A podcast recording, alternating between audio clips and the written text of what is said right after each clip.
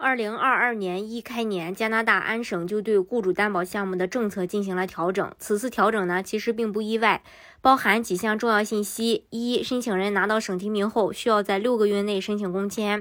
二、申请人拿到省提名后，需要在十个月内开始为雇主工作；三、在拿到永久居民身份之前，申请人需要一直保持为雇主工作。总体来说，这次调整并没有影响。政策的方向仅仅是申请细节有所变化，所以这次的调整并没有在官网上体现出来。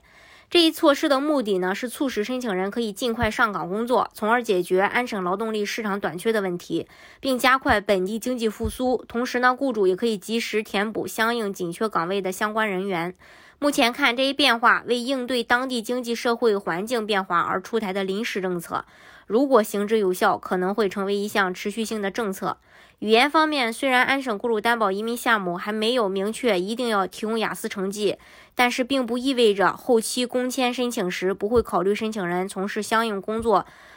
所需的语言要求。其实对申请人来说，此次新调整实质上缩短了申请人入境的时间，更有利于希望马上定居加拿大的申请人，有利于申请人更快、更好地融入加拿大工作和生活。同时，申请人子女也可以更早的享受免费的公立教育，只是公签环节可能会增加一些审核要求。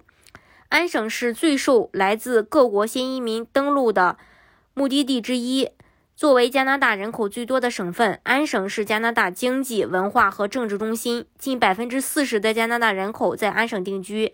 安大略省也是加拿大首都渥太华及最大城市多伦多的所在地。安省的劳工部长蒙特。在新闻发布会上表示，安省的职位空缺数量已从去年的二十三万四千个增加到今年的三十一万六千个。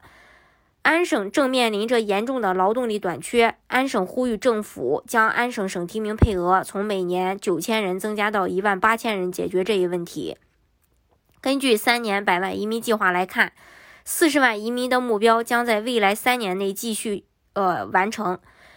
加拿大二零二二年的移民目标是四十一点一万人，二零二三年的移民目标是四十二点一万人。对比去年四十点一万的移民目标来说，多出了一到两万人。加拿大的移民窗口期在短时间内还不会消失。二零二二年，加拿大整体的移民环境仍是积极向好的。如果你想咨询更多的加拿大移民的有关问题，欢迎私信。